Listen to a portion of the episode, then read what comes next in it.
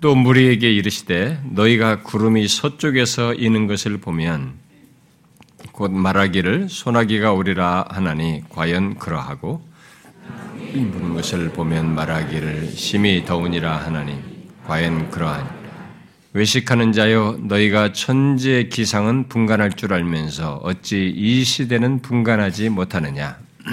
자여 판단하지 내가 너를 고발하는 자와 함께 법관에게 갈 때 길에서 화해하기를 힘쓰라 그가 너를 재판장에게 끌어가고 재판장이 너를 옥졸에게 넘겨주어 옥졸이 옥에 가둘까 염려하라. 내게 이르노니 한 푼이라도 남김이 없이 갚지 아니하고서 결코 거기서 나오지 못하리라 하시니라. 아멘. 음, 오늘 이 자리에 처음 오신 분들이 어, 우리 중에 좀 제법 있으리라고 믿는데요. 어, 여러분들을 주님의 이름으로 어, 우리는 환영하고요.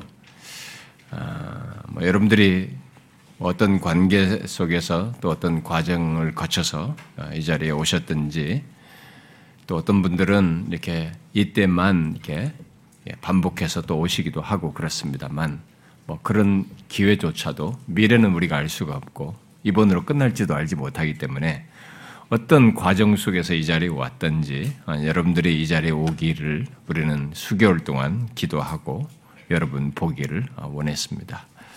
물론 우리는 여러분들이 오늘 이 교회 한 번 나오는 것을 위해서 어, 뭐 기도하고 이게 한 번 보기를 원했던 것은 아닙니다. 여러분들이 오늘 와서 결국 구원받게 되기를 어, 기도하고 그랬습니다. 진짜로 그런 일이 여러분들의 있기를 어, 원하고요. 아, 그러기 위해서 오늘 우리가 함께 읽은 어, 말씀, 곧 예수님께서 하신 이 말씀을 잘 들을 수 있고 이해할 수 있기를 바랍니다. 하나님께서 여러분들에게 깨닫게 해주시길 바랍니다. 이 하나님의 말씀은 어, 밖에서 공부를 잘하고 석사, 박사가 된다고 해서 다 깨닫는 게 아닙니다. 아, 예수를 믿을 때야 깨달아지고요. 이렇게 하나님께서 여러분들에게 저 같은 사람에게 전하고 설명할 때 하나님께서 여러분들에게 깨닫게 해 주셔야 깨닫게 됩니다. 그러니 하나님께서 이 시간 여러분들에게 이 말씀을 깨닫게 하셔서 아, 깨닫는 걸 넘어서서 주님 앞에 진실하게 반응함으로써 여러분 인생에 중대한 전환이 되는 그런 시간이 되기를 소원합니다.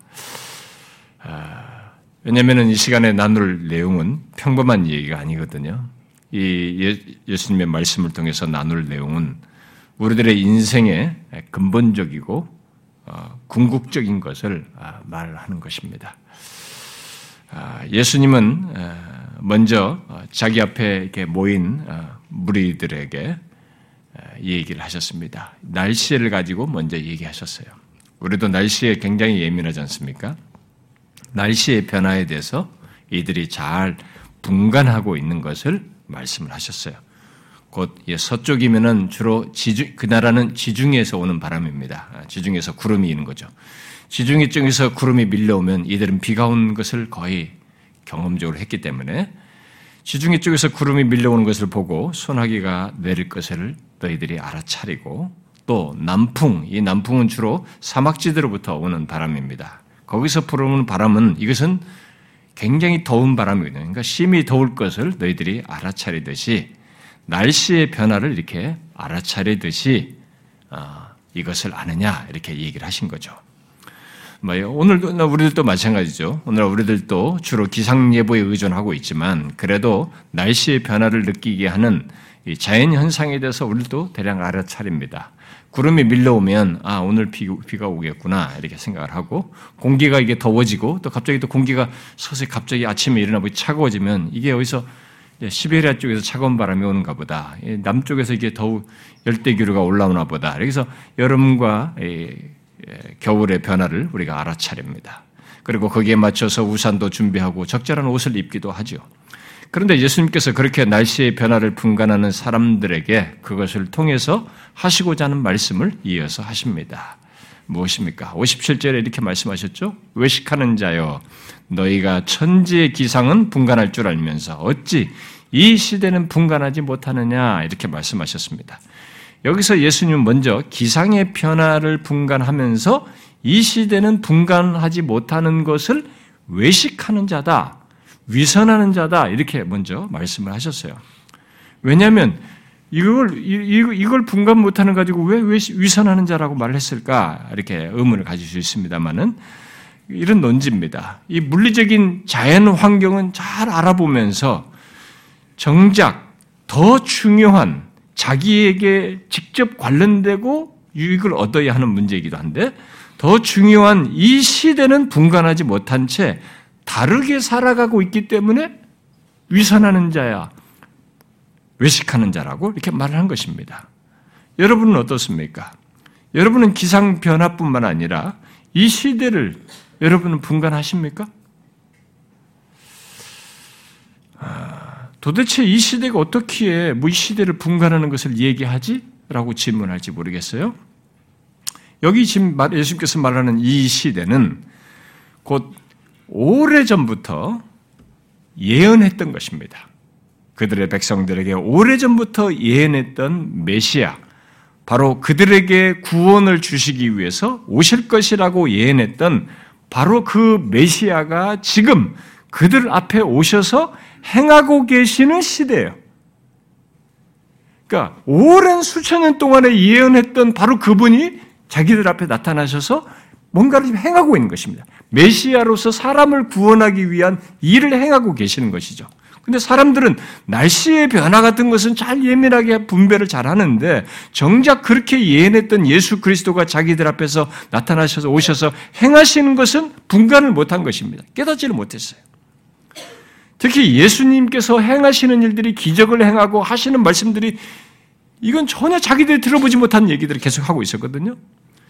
이런 행하심을 보고도 그가 바로 수천 년 동안 예언한 바로 그 메시아, 곧 구원주로서 행하고 계시다는 것을 알아차리지를 못했던 것입니다. 자, 그러면 이제 우리에게 여러분은 어떻습니까? 여러분은 하나님의 아들, 바로 그 하나님의 아들 예수 그리스도께서 그렇게 약 2000년 전에 이 땅에 오셔서 죄 있는 인간을 구원하시기 위해서 모든 것을 이루신 이후의 시대를 살고 있습니다. 그 모든 것을 이루신 시대를 알고 살고 있습니까? 똑같은 질문입니다, 여러분. 날씨의 변화에 대해서 아는 것 이상으로 여러분과 제가 사는 이 시대를 알고 있냐는 거죠. 어, 태어나 보니까 1900 몇 년대에 태어났네? 그냥 어쨌든 뭐 앞서서 계속 흘러온 세대 중에 한 번 태어나서 그냥 사는가 보다. 내가 조선시대에 뭐, 어? 주몽시대에 태어난 것도 아니고 이 시대에 태어난 게 그냥 흘러다 보니까 여기 태어났나 보다. 이렇게 생각하시면서 시대를 이해하시나요? 여러분들이 이 시대를 분간하십니까? 자, 지금 제가 이, 시대에 대해서 말씀을 드리겠습니다. 여러분들 이것을 잘 알고 반응할 수 있기를 바래요.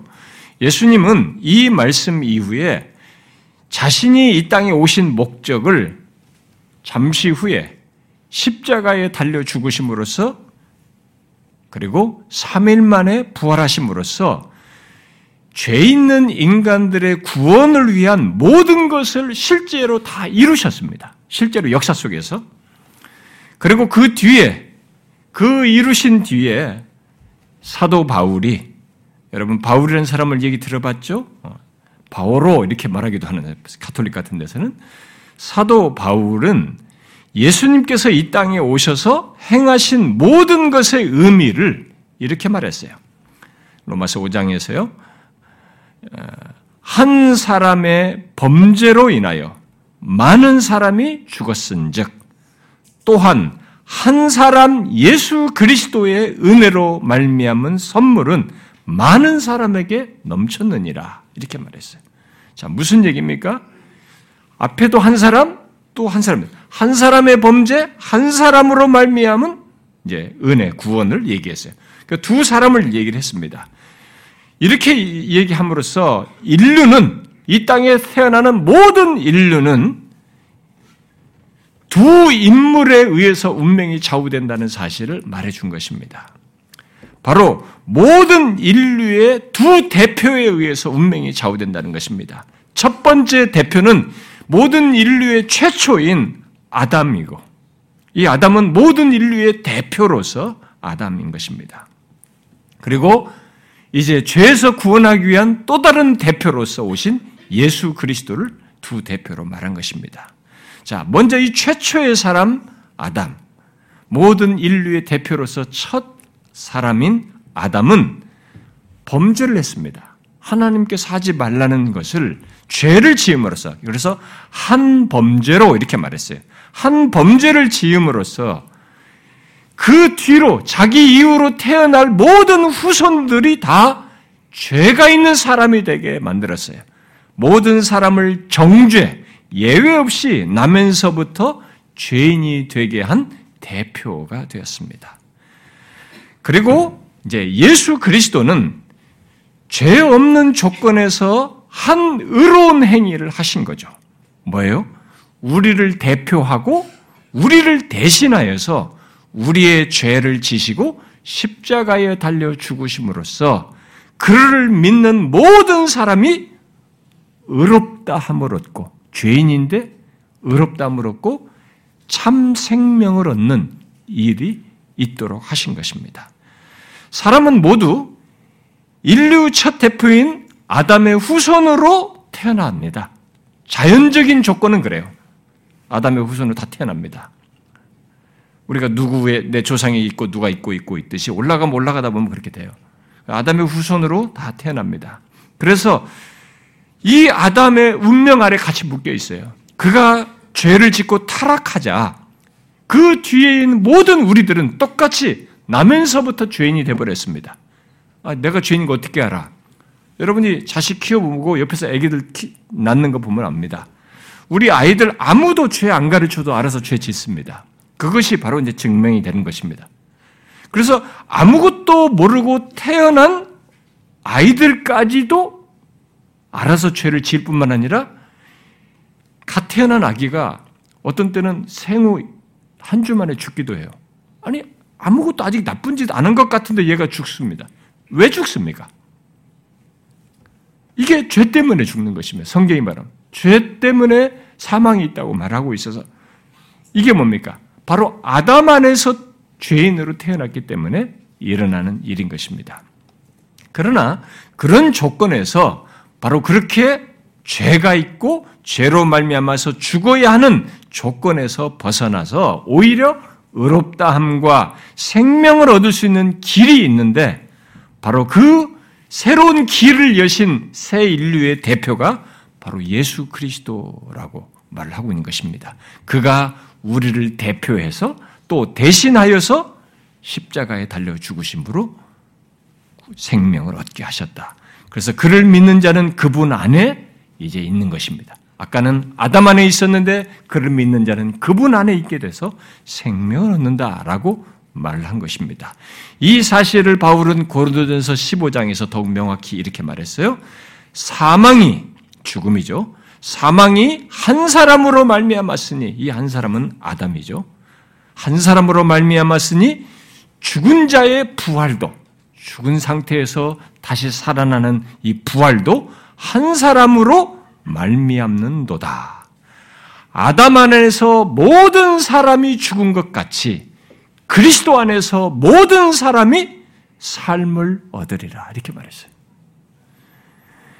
이런 사실 때문에 예수 그리스도가 오셨다고 하는 것은 그분이 오신 그 시대, 그때는 굉장한 것입니다. 그런데 그 때를 이들이 분간하지 못하고 있었던 것이죠.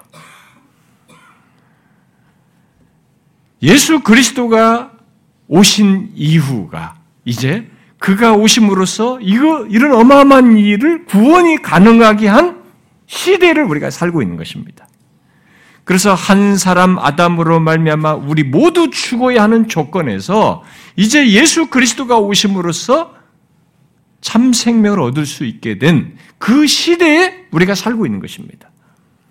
그래서 예수님은 기상의 변화를 날씨의 변화를 분간하면서 이런 놀라운 일, 우리의 영원한 운명을 바꾸는 이런 놀라운 일을 위해서 예수님께서 와 계신 그 시대를 분간하지 못하는 것을 지적하시면서 책망한 것입니다. 그러면 우리들은 그렇게 예수 그리스도께서 오셔서 우리의 구원을 위해 모든 것을 이루신 이 시대를 과연 분간하느냐? 여러분은 분간하고 계셨어요? 예수 믿기 전에는 모릅니다.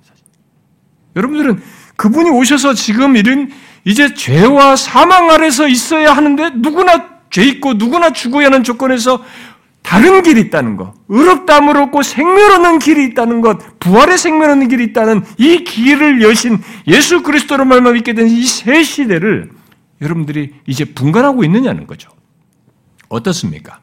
여러분은 지금 자신이 사는 이 시대가 예수님께서 오신 이후에 바로 죽음밖에 몰랐던 인간에게 참 생명을 얻을 수 있도록 하신 은혜 시대라고 하는 것을 아십니까? 사도 바울은 고린도후서 6장에서 예수님이 오신 이후의 현 시대를 이렇게 말했어요. 보라, 지금은 은혜 받을 만한 때요. 보라, 지금은 구원의 날이로다. 이렇게 말했어요. 그가 은혜 받을 만한 때요라고 했을 때 이 때는 오늘 우리가 읽은 말씀에서 예수님께서 분간해야 할 시대라고 번역한 말과 똑같은 단어예요. 여기서는 시대로 번역했고 거기서는 때로 이렇게 번역한 것입니다. 그러므로 지금 이 시대는 예수님께서 오셔서 우리 죄를 지시고 죽으셨다가 살아나심으로써 우리를 구원하기 위해서 모든 것을 이루신 시대. 그래서 누구든지 예수를 믿으면 구원을 얻는 은혜의 때, 은혜의 시대라는 것입니다. 왜 바울은 지금을 은혜 받을 만한 때, 결국 은혜 받을 만한 시대라고 말한 것입니까?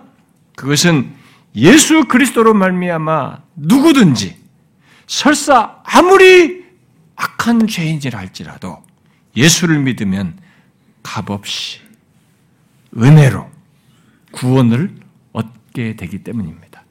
그래서 은혜의 시대예요. 여러분 지금 우리가 사는 시대가 바로 그런 시대입니다. 여러분은 지금 이 시대를 분간하고 계십니까? 그래서 그에 맞게 여러분들이 반응하시고 있습니까? 오늘 교회 처음 나온 사람들은 이런 사실을 처음 들었을 거예요. 또 설사 교회를 다녔다 해도 어떤 사람들은 이런 사실을 이 시대를 분간하, 분간하지 못하고 또 그에 걸맞게 반응하지 못하는 가운데 그냥 종교 생활 하듯이 교회를 다닌 사람도 있을 겁니다. 그런 자들에게 예수님께서 여기서 말하는 것입니다. 어찌 이 시대를 분간하지 못하느냐라고 말입니다. 이 시간에 모두 이 시대를 분간하고 그에, 그에 맞게 반응함으로써 참 생명과 구원을 얻을 수 있기를 바랍니다. 자, 그런데 여기서 한 가지 우리가 기억할 것은, 연결해서 생각할 것은, 성경이 보라, 지금은 은혜 받을 만한 때요, 보라, 지금은 구원의 날이라고 말을 한 이 말 속에는 무슨 말이 담겨져 있어요? 언젠가 그 때가 끝난다라는 것이 내포되어 있습니다. 지금이 그렇다는 것은 언젠가 이 은혜 받을 만한 때가 스톱된다라는 말을 담고 있는 거죠. 예수님 또한 그런 사실을 내포하여서 이 시대를 분간하지 못하는 것을 책망하고 있는 것입니다.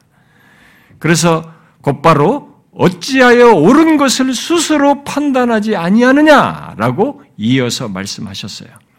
이 말은 각 사람이 은혜 받을 만한 때인 지금 무엇이 옳은 것인지 판단하고 어떤 길을 택할 것인지를 생각하라고 말씀하시는 것입니다. 자, 여러분은 여러분의 운명과 관련해서 여러분의 인생의 결론과 관련해서 무엇이 옳은 것인지 생각해 보셨습니까? 지금이라도 한번 생각해 보세요. 여러분들은 자신의 운명과 관련해서 깊이 생각해 보셨습니까? 자신의 인생의 결론과 관련해서 생각해 보셨습니까? 고등학교 졸업하면 대학 가고, 대학 가면 직장 가고, 그 다음, 그 다음, 그 다음 먹고 사는 거, 이 정도는 생각하실지 몰라도, 여러분들의 궁극적인 운명에 대해서 생각해 보셨어요? 인생의 결론에 대해 생각해 보셨습니까? 그리고 그런 인생의 결론과 관련해서 무엇이 옳은 것인지 생각해 보셨습니까? 생각해 보셔야 합니다. 혹시 현재 먹고 사는 게 너무 힘들고 너무 삶이 고통스러워서 또 반대로 현재 내가 이 세상에서 즐기고 있는 게 너무 재미있어서 그 재미에 빠져서 그렇게 생각할 겨를이 혹시 없었나요? 예수님은 우리의 영원한 운명과 관련해서 무엇이 옳은지 생각하라고 여기서 말씀하시고 있습니다. 사실상 긴박하게 말씀하시고 있는 것입니다. 그렇지 않으면 곧 우리들이 예상치 못한 운명에 곧 하나님의 심판을 받을 것이기 때문에 이렇게 말씀하신 것이에요. 바로 그 사실을 예수님은 곧바로 법정 비유, 우리가 법정에 가죠? 재판받으러. 이 법정 비유를 가지고 말씀해 주시고 있습니다. 우리말 성경에는 번역되지 않았지만 58절의 시작을 왜냐하면으로 시작하고 있어요. 예수님께서 말씀하셨을 때. 그래서 왜냐하면으로 시작하여서 지금 은혜 받을 만한 때를 사는 우리들이 옳은 것을 스스로 깊이 생각할 이유를 비유로 말씀해 주시고 있습니다. 곧 그렇게 하지 않으면 마치 법정에서 죄 판결을 받아서 옥에 갇혀 빠져나오지 못하게 되는 것처럼 하나님의 심판을 받아서 각자 자기 죄의 빚을 영원히 갚아야 한다는 것을 말씀해 주시고 있는 것입니다. 교회 처음 나온 사람은 여기 예수님께서 말씀하신 이 법정에 대해서 말하는 것이 어, 법정 법정에 서는 얘기를 하는가 보다 이게 표면적인 알지 몰라도 이 말을 통해서 예수님께서 말씀하시고자 하는 의미는 잘 모를 것입니다. 근데 설명을 드리면 이 내용은 이런 것입니다. 어떤 사람이 죄가 있습니다. 어, 뭔가 자기가 갚아야 할 반드시 치러야 할 어떤 죄를 저지른 것입니다. 그런데 그 상태로 법정에 서면 그는 분명히 그 죄에 대해서 유죄 판결을 받고 결국 그 죄값을 치르게 될 것이에요. 그러므로 그 상황에서 그가 할 수 있는 최상의 일은 그야말로 옳은 일은 법정에 서기 전에 자기를 고발하는 자와 어떻게 해서든지 화해하는 일입니다. 그것이 안 되면 그는 재판장에, 재판정에 서게 될 것이고 재판장의 판결을 받아서 옥에 갇히게 되겠죠. 그리고 그 죄의 대가 중 단 하나도 남김없이 갚기 전에는 옥에서 나오지 못할 것입니다. 예수님은 이런 법정 사실을 들어서 앞에서부터 말해온 시대를 분간하여 지금 무엇이 옳은 것을 생각하여 행할 것을 말씀하시고 있는 것입니다. 그러니까 지금 이 시대를 분, 분간하여 그 지금이 은혜 받을 만한 때인 것을 알고 바로 그러한 때에 우리의 죄 문제를 해결하라는 것입니다. 지금, 지금 재판장에 서기 전에, 하나님 앞에 서기 전에 우리의 죄 문제를 해결하라는 것이에요. 죄가 있는 우리들이 하나님 앞에 심판받기 전에 만일 하나님과 화해하지 않는다면 우리들은 모두 우리의 죄에 대해서 다 갚아야 한다고 각자의 죄에 대해서 영원한 심판을 받아야 한다고 말씀하시고 있는 것입니다. 여러분은 지금 자신이 그런 조건에 있다는 것을 아십니까? 솔직하게 생각해 보십시오. 그냥 아, 기독교에 왔더니까 이 사람들이 기독교적인 얘기를 한다고 하지 말고 그것이 기독교적인 얘기든 아니든 일단 자신에게 사실인지 여부는 한번 확인해 보십시오. 여러분들이 자신이 지금 그런 조건에 있지 않습니까? 자, 인간은 모두 죄를 가지고 있습니다. 이 세상법에 의한 죄 정도가 아니라 뭐 경범죄를 하고 누구 사기치고 이런 죄는 안 지었을지 몰라도 그런 수준이 아니고요. 우리나라 형사법, 민사법 이 법 가지고 얘기하는 거 아니고 이 땅의 모든 사람은 그런 법을 훨씬 넘어서서 우리들의 죄를 심판하시는 완전한 재판장이신 하나님, 바로 그분의 법, 하나님의 율법을 어긴 죄를 다 가지고 있습니다. 여러분은 자신이 율법을, 하나님의 법을 어긴 죄인들이라는 것을 아십니까? 설사 그것을 여러분들이 인지를 하든 안 하든 인간은 모두 하나님의 법을 어긴 죄인들입니다. 그것도 셀 수 없이 많은 죄를 지은 죄인들입니다. 말해볼까요? 하나님의 법은 행동으로 드러나는 것을 죄라고 말하지 않습니다. 그것도 물론 죄입니다. 그런데 하나님의 법은 그것에 앞서서 생각으로, 입술로, 그야말로 마음에서부터 미워하고 시기하고 온갖 악한 생각을 품고 음욕을 품는 것까지 죄를 범하는 것으로 말합니다. 그래서 예수님께서 마태복음 15장에 이렇게 말씀하셨죠. 마음에서 나오는 것은 악한 생각과 살인과 간음과 음란과 도둑질과 거짓 증언과 비방이니 이런 것들이 사람을 더럽게 하는 것이요. 그랬어요. 살인을 시작하기 전에 살인이라는 행동을 하기 전에 이미 마음에서부터 살인이 시작되는 것이에요. 그래서 이런 죄를 벌써 얘기했습니다. 성경은 이런 죄를 가지고 하나님의 법에 어긴 것으로 얘기해요. 더욱 구체적으로 여러분은 오늘 우리가 예배 시작할 때 10계명을 교독했습니다. 그건 하나님께서 직접 말씀하시고 써주신 모세에게 써주신 10계명인데 그 하나님의 법을 여러분들이 나면서부터 지키셨나요? 한번 보십시오. 여러분 하나님 외에 다른 신들을 두지 말라는 계명을 지키셨습니까? 너를 위하여 새긴 우상을 만들지 말고 그 어떤 형상도 만들지 말고 그것들에게 절하지 말고 그것들을 섬기지 말라는 이 하나님의 법을 지키셨습니까? 우리는 모두 그와 정반대입니다. 우리는 모두 하나님 대신 다른 것들을 섬겼고 많은 우상을 두었습니다. 어떤 종교의 신이든 어떤 형상을 지닌 우상이든 또는 내 자신을 신으로 섬기든 아니면 하나님보다 더 사랑하는 무엇이든 우리는 그런 것들을 신으로 우상으로 두면서 섬겨오는 사람들이에요. 또 하나님의 이름을 망령되게 부르지 말라고 하셨지만 예수 믿기 전까지 우리들은 하나님의 이름을 조롱하고 심지어 하나님을 모독하는 일을 예수 믿기 전에 우리가 얼마나 하나님 예수를 욕합니까? 아주 장난 삼아서 얘기하지 않습니까? 우리는 그런 일에 밥 먹듯이 해왔어요. 그게 죄라고 얘기하고 있습니다. 또 안식일을 지키는, 지키는 것도 모르고 모든 날을 매일같이 모든 날들을 다 나를 위해서 살았어요. 부모를 공경하지, 공경하라는 말씀을 우리는 이 세상의 효수준 정도서 예의를 갖추는 정도는 했지, 하나님의 말씀대로 공경하지는 않았습니다.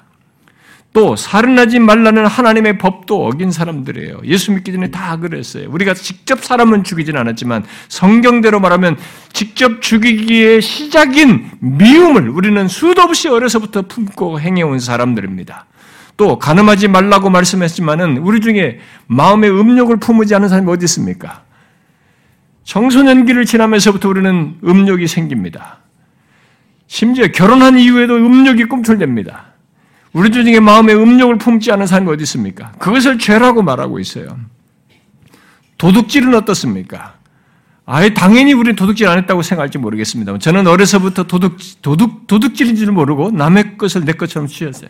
우리 가정에서부터 있는 거 다, 이런 모든 주변에. 지금 그런 식의 개념으로 쉽게 생각했던 것들이 많았습니다. 또 이웃에 대하여 거짓 증거를 얼마나 많이 했습니까? 우리는 어린 아이들이 유치원 아이 때부터 아이들이 이웃에 대해 거짓 증거하는 것을 보게 됩니다. 자기를 지키려고, 자기가 혼나지 않으려고 자기 친구를, 친구에 대해서 거짓말을 해요. 제가 저렇게 했다고.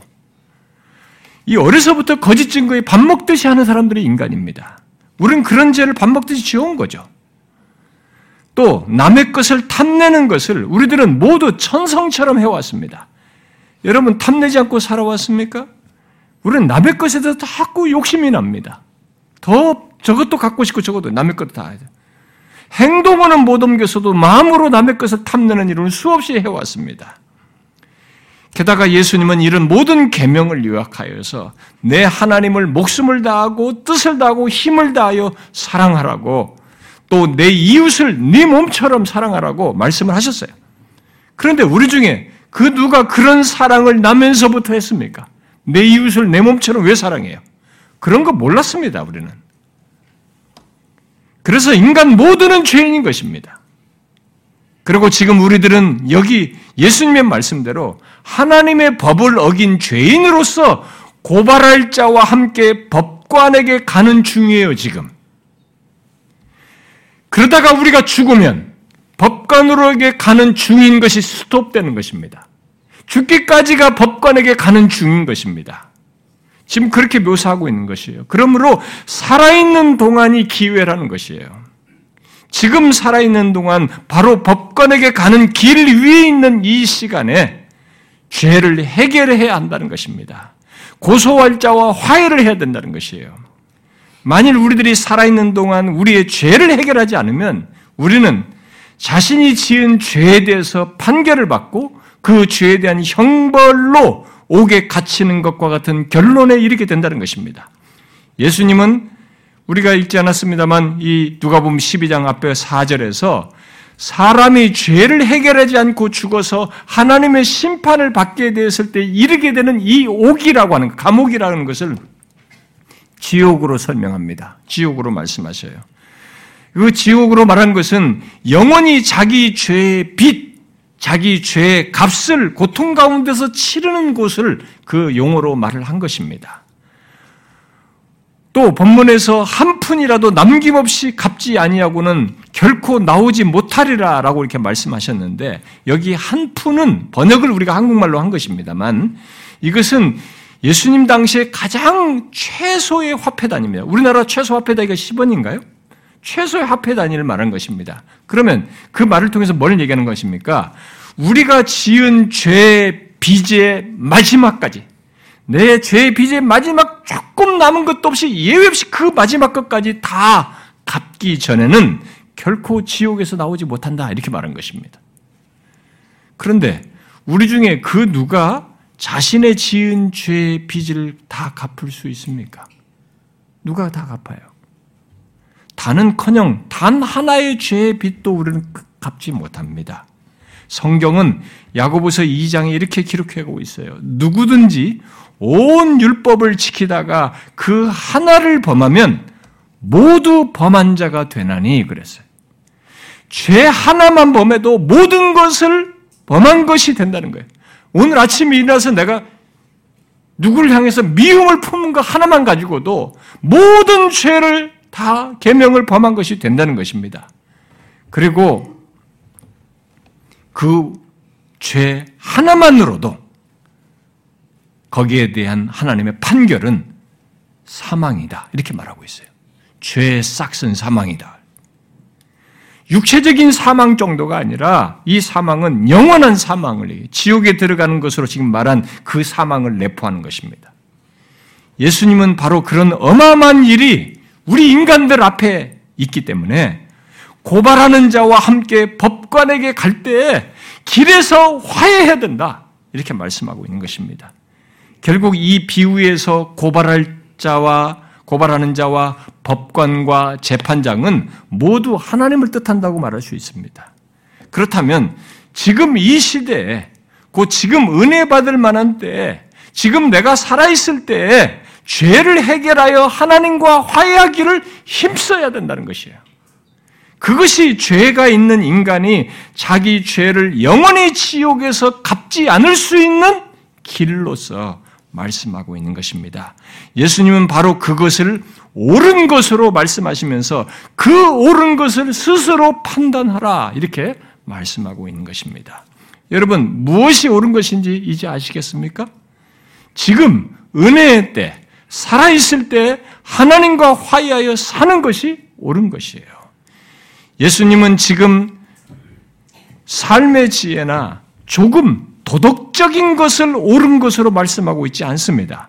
그는 우리들이 아직 살아있을 때 나의 죄를 심판하실 하나님과 화해함으로써 지옥에 이르지 않고 오히려 참 생명을 얻는 것을 옳은 것으로 얘기하신 것입니다.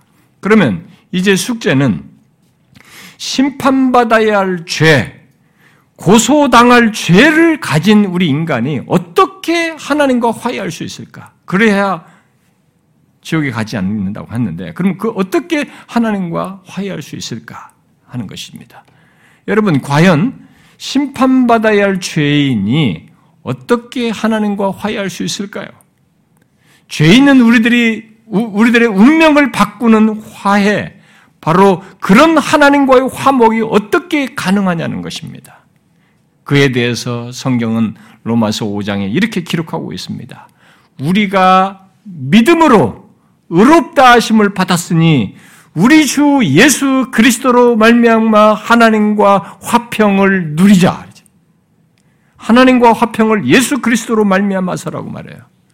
여러분, 하나님과 화평이 어떻게 가능하다고요? 바로 예수 그리스도로 말미암아서.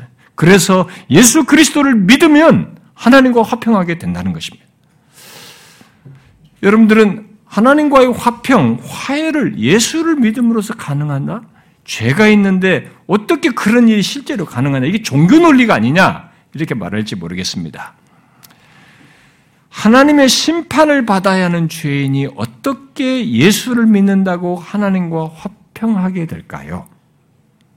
그것은 예수님께서 죄가 있는 우리들이 하나님과 화평할 수 있는 모든 조건을 충족시키기 때문에 바로 우리의 죄를 지시고 십자가에 달려 죽으심으로써 죄를 해결하셨기 때문에 그 예수 그리스도를 믿으면 하나님과 화평하게 된다. 이렇게 말하고 있는 것입니다. 그것을 로마서 3장이 이렇게 기록하고 있습니다.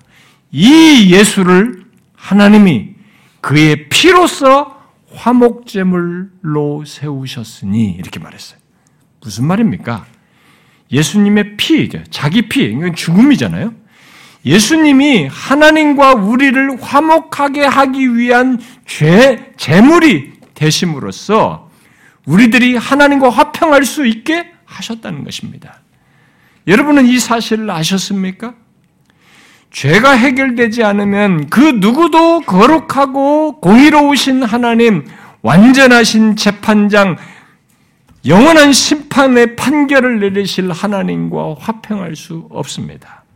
그래서 예수님께서 우리의 죄를 지시고 십자가에 달려 죽으시고 다시 부활하심으로써 우리 죄를 해결하여 하나님과 화평할 수 있게 하신 것입니다. 그러므로 그 예수 그리스도를 믿으면 누구나 누구든지 하나님과 화평할 수 있습니다. 혹시 이 모든 내용이 복잡하게 들리십니까? 그것은 우리들의 죄가 그렇게 복잡하기 때문에 그렇습니다. 우리들의 죄가 그렇게 복잡하게 만드는 것입니다. 사람들이 그렇게 복잡하게 만드는 죄를 너무 생각을 안 하고 살아서 그렇지. 그리고 이것이 나중에 얼마나 복잡한 문제를 야기시켰는지 나중에 우리가 죽음 이후에도 확인하게 되겠습니다만은 살아있을 때부터 확인할 수 있는 얘기를 성경이 다 말해주는 것입니다. 이렇게 복잡하게 여겨지는 것은 우리들의 죄가 그렇게 복잡해서 그래요. 우리들의 죄는 우리의 운명을 꼬이게 만들었습니다. 또 항상 죽음의 기운을 느끼며 살게 했어요. 죄만 없었으면 이렇게 죽음의 기운을 느낄 필요가 없었습니다. 이 죄 때문에 항상 태어나서부터 우리는 아이들 감기 걸릴까봐, 바이러스에 걸릴까봐, 뭘 걸릴까봐 항상 걱정입니다. 이 죽음의 기운을 느끼면서 살게 만들었던 것이 죄입니다. 게다가 결국 하나님의 심판을 받아서 영원히 그 죄의 빚을 지옥에서 갚아야 돼요. 이게 죄입니다. 이 죄가 이렇게 복잡한 것입니다. 그러므로 그 복잡한 것은 다른 게 아니고 우리 죄이기 때문에 이 죄가 해결돼야 돼요. 근데 그 복잡한 죄, 그 무서운 죄를 하나님의 아들 예수 그리스도께서 십자가에 달려서서 해결하신 겁니다. 그래서 누구든지 예수 그리스도를 믿으면 그 복잡한 죄, 죄가 야기시키는 무서운 것으로부터 자유하게 되는, 벗어나게 되는 것입니다. 그 죄가 해결되는 것입니다. 죄가 불러일으킨 모든 꼬임과 파괴와 영원한 심판과 형벌까지 해결되게 되는 것입니다. 그래서 성경은 바로 그 예수를 믿으라. 주 예수를 믿으라. 그리하면 너와 내 집이 구원을 얻으리라. 이렇게 말을 한 것입니다. 간단한 얘기를 해준 것 같지만 이 간단한 얘기 안에 배경에는 예수가 모든 것을 해결했기 때문에 그 예수를 믿어라. 그러면 너와 내 집이 구원 얻으리라. 이렇게 말한 것입니다. 여러분, 저는 지금 여러분들에게 단순히 어떤 종교를 여러분들에게 말하고 또 강요하는 그것이 아닙니다. 제가 앞에서도 정직하게 생각해 보라고 말한 것입니다. 저는 우리들이 부인할 수 없는 죄가 있잖아요. 죄가 있다는 것과 이 죄에 대해서 심판이 있다는 것, 그래서 그 죄를 해결해야 한다는 것, 그리고 그 죄를 해결한 길이 무엇인지를 예수님의 말씀대로 여러분들에게 전해드리는 것입니다. 그러면서 예수님께서 57절에서 말씀하신 대로 똑같이 제가 여러분들에게 말을 하는 것입니다. 멈추어 서서 무엇이 옳은 것인지 스스로 판단해 보시라는 것입니다. 이런 사실을 놓고 무엇이 옳은 것인지 정말 스스로 판단해 보라는 것입니다. 그 정도는 이제 생각할 수 있잖아요. 기상 변화를 알아채듯이 죄 있는 여러분의 운명과 관련해서 무엇이 옳은 것인지 지금 말씀을 들었은 조건에서 여러분들이 판단할 수 있지 않습니까? 그런데 예수님은 그럴 수 있는 시간과 기회를 앞에서 말한 것처럼 너를 고발하는 자와 함께 법관에게 갈 때로 한정 지으셨어요. 기간이 한정되어 있습니다. 그 말은 기회와 시간은 마냥 주어지는 게 아니라는 것입니다. 호흡이 붙어 있는 동안 이 기간인 것이에요. 그러므로 여러분, 지금 주 예수를 믿으십시오. 주 예수를 믿음으로 지금 하나님과 화해하라는 것입니다. 그런데 어떤 사람은 가끔 제가 이런 말씀을, 이런 성경의 사실을 말해 줬을 때 어떤 사람은 그래요. 예수를 믿고 싶습니다. 그런데 잘 믿어지지 않습니다. 이렇게 말을 해요. 그게 아마 솔직한 말이기도 합니다. 예수는 내가 믿고 싶다고 해서 딱 믿어지는 게 아니에요. 믿고 싶다고 와도 안 믿어져요, 진짜. 하나님께서 믿게 해주셔야 됩니다. 그런데 그런 일은 하나님께 진심으로 아, 그렇구나. 이 사실을 받아들이고 믿고자 할 때에 하나님께서 하십니다. 어떤 사람마다 조금 시간의 길이 차가 있긴 하지만 어떤 사람은 빨리, 어떤 사람은 좀 더디게 하지만은 예수님께서 이루신 것을 아는 가운데서 우리에게 진짜 믿고자 하는 자가 믿게 돼요. 그런데 어떤 사람은 이런 설교를 듣고 이런 말을 듣고 그때마다 한두 번 들었을 때 한두 번 노력해보고는 그런 얘기를 해요. 잘 믿어지지가 않습니다. 난 믿고 싶어요. 근데 잘 안 믿어져요. 이렇게 말해요.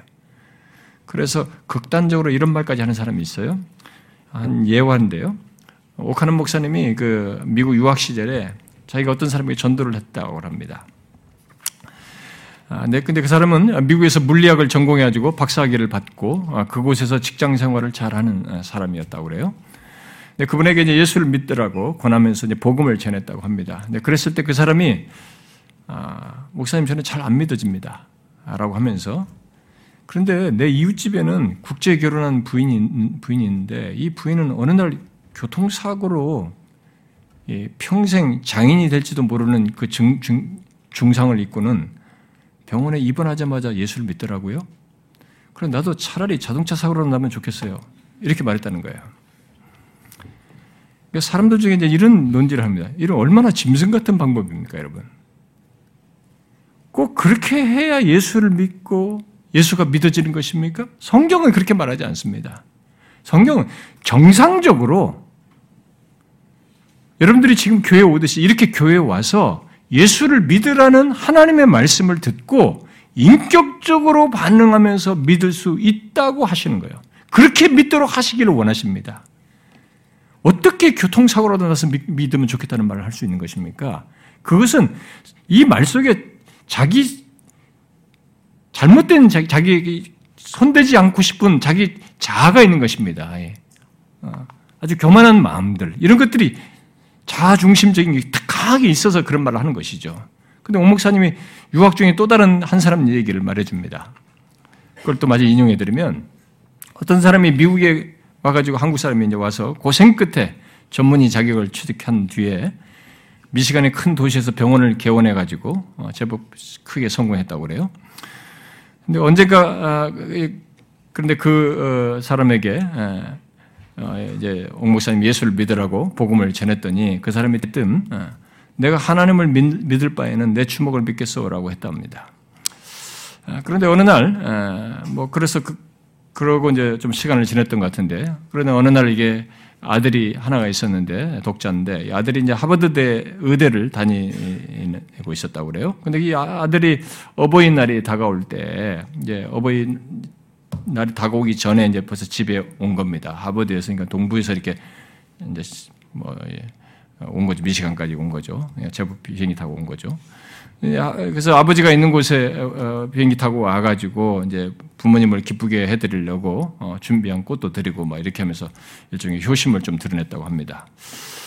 아, 이렇게 일부러 비행기까지 타고 와서 자기들에게 효심을 드러내는 아들을 본 이 아버지는 정말 너무 사랑스럽고 자랑스러워서 그때 그 아버지가 그 아들에게 미국에서 최고급 스포츠카를 사주었다고 합니다. 네, 아들은 얼마나 좋았겠습니까? 음, 그래서 그 아들은 어, 뽑은 새 차로 자기 여자친구를 태우고 드라이브를 하고 어, 그 다음 날에는 또 여자친구의 어머니까지 어, 태우고 달렸다고 그럽니다. 그런데 이 아들이 잠시 한눈을 파다가 사거리에서 이 앞에 지나가는 대형 트레일러를 못 보고 돌진한 거예요. 그래가지고 그 트레일러 밑으로 다 깔렸는데 세 명이 다 즉사했답니다. 그 아들이 어려서부터 이제 교회를 좀 다녔다네요. 근데 그러니까 그걸 알고 이제 그 뭐 사고 난 근처인지 근처 한인교회에 와서 이 부모를 위로해주고 장례까지 실어 주었다고 그래요. 근데 이 장례식에서 아버지가 비통해하면서 이런 말을 했다고 합니다. 헛된 세상 아무것도 아니군요. 이제 저도 예수 믿기로 했습니다. 예수를 믿겠습니다. 장례식상에서 이 한마디를 했다고 그래요. 아니, 이 사람은 결국 예, 예수를 믿느니 내 주먹을 믿으라고 했어요. 그렇게 했다가 하나밖에 없는 아들을 잃고 나서야 예수를 믿겠다고 했던 것입니다. 성경은 우리에게요.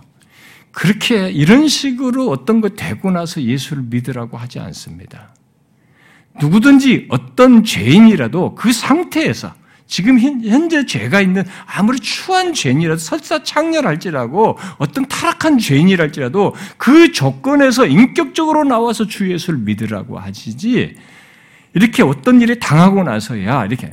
배통 이런 케이스들은 이렇게 정면 도전하고 교만하고 대항하는 사람들이 버티다가 나중에 벌어지는 일이지. 성경은 이런 식으로 예수 믿으라고 말하지 않습니다. 인격적으로 나오라고 말해요. 그래서 예수님은 본문에서 무리들에게 인격적으로 호소하신 것입니다. 바로 옳은 것을 스스로 판단하라 이렇게 말한 것입니다. 그들의 인격적인 반응을 그런 식으로 묘사한 겁니다. 사랑하는 여러분, 이 시간에 잠시 여러분들이 멈추어 서서 여러분의 인생과 여러분, 여러분의 영원한 운명에 무엇이 옳은지 스스로 판단해 보십시오. 분명 여러분에게 죄가 있습니다. 그리고 그 죄 때문에 여러분들이 죽는 것을 여기저기서 보고 부모님 보고 친구 보고 옆에서 다 보고 여러분도 그렇게 될 것이에요. 그걸 벌써 전조로 봅니다. 죄에 대한 심판의 전조로서 죽음을 봐요. 그리고 궁극적으로는 우리 그 죄에 대한 빚을 영원한 심판 속에서 받게 될 것입니다. 그런 조건에서 무엇이 옳은지 한번 생각해 보십시오. 억지와 고집과 객기를 부리면서 모든 것 그런 게 어딨어? 라고 하면서 부정하는 것이겠습니까? 그게 옳은 것이겠어요? 정상적이라면 속히 빨리 살아있을 동안 이것에서 벗어날 길을 법관에게 가기 전에 이 죄를 빨리 중재, 화해를 해가지고 해결하고자 할 것입니다. 그 길로 예수님께서 말씀하신 거죠. 주 예수를 믿음으로써 심판하신 하나님과 화해할 것입니다. 이게 옳은 것이죠. 그러므로 여러분, 지금 하나님과 화해하셔야 됩니다. 지금입니다. 예수님은 뒤에 누가 보면 14장에서 잔치 비유를 말씀하시면서 모든 것이 준비됐으니 오라라고 시키라고 그랬어요. 모든 것이 준비됐으니 오라는 것입니다. 정말 모든 것이 준비되어 있습니다. 하나님의 아들 예수 그리스도께서 우리의 구원에 필요한 모든 것을 자신의 피로 바로 자신의 죽음으로 이루시고 준비해 놓으시고 하나님과 화해할 수 있는 완벽한 조건을 갖추셨습니다. 그런 가운데서 누구든지 주 예수를 믿어라 그리하면 너와 내 집이 구원 얻으리라 이렇게 말한 것입니다. 그러므로 지금, 지금 와서 예수 그리스도를 여러분들의 구주로 영접하십시오. 혹시 여러분 중에 어떤 이유로든 나 같은 사람도 예수를 믿을 수 있습니까? 라고 말하는 사람이 있습니까? 가끔 그런 사람이 있거든요. 하나님은요, 상한 갈대를 꺾지 않으시고 꺼져가는 등불을 끄지 않으시는 분이십니다. 너는 더러우니까 너는 안 돼. 이렇지 않습니다. 상한 갈대 같고 꺼져가는 등불 같고 남들이 다 아니다고 하는 그 사람에게도 하나님은 자기에게 나오는 자를 용서해 주시고 살리셔요. 그게 하나님이십니다. 오히려 나 같은 사람도 예수 믿을 수 있나요? 라고 말하는 사람이 적격자입니다. 오히려 어떤 사람은 나는 절대 예수 믿을 이유가 없지. 내가 착하게 살았고 내가 지금 뭐가 문제가 있다고. 이런 사람들이 부적격자의 어떤 면에서요. 적격자는 세리와 창녀 같은 사람이었던 것입니다. 바리새인들은 자기들이 의롭다고 여기면서 예수를 기피했어요. 그러나 세리와 창기들 내놓은 죄인들은 우리 같은 사람도 됩니까? 라고 하면서 주님 앞에 나왔어요. 근데 주님께서 그들을 받아주셨습니다. 어떤 조건에든지 주 예수를 믿으십시오. 그리하면 하나님과 화평하여서 참 생명과 구원을 얻을 것입니다. 그런 일이 진실로 여러분들에게 있기를 소원합니다. 저는 여러분들에게 이런 내용을 목사로서 그냥 설교를 한 번 했고 성경에 대한 얘기를 한 번 들려주는 것을 끝날까봐 되게 염려스럽습니다. 어떤 사람들은 이런 걸 듣고 말거든요. 그리고 진짜 어떤 사람 이러다가 듣고 한번 이런 얘기 몇 번 듣고 진짜 죽어요. 진짜로. 그런 거 안 믿고 싶은데 진짜 그런 일이 생긴단 말이에요. 기회를 놓치는 것입니다. 법관에게 가는 동안 했어야 되는데 아직 자기가 젊으니까 마냥 있을 거라고 자꾸 생각하는 거예요. 사람마다 다릅니다, 여러분. 해결화시켜서 말할 수 없어요. 여러분 각각의 개인의 삶은 하나님이 호흡을 거두시는 때를 가지고 계십니다. 그러니 그 지금 기회로 주어지는 이 시간에 주 예수를 진실로 영접하십시오. 그러면 정말로 여러분들은 하나님과 화해하여 참 생명, 구원을 얻게 됩니다. 죄가 있고 죄로 인해서 반드시 겪어야 할 사망을 이기는 그것에서 벗어나는 구원을 경험합니다. 오늘 이 자리에 오신 여러분 모두에게 이런 구원이 있기를 주님의 이름으로 축원합니다. 기도합시다.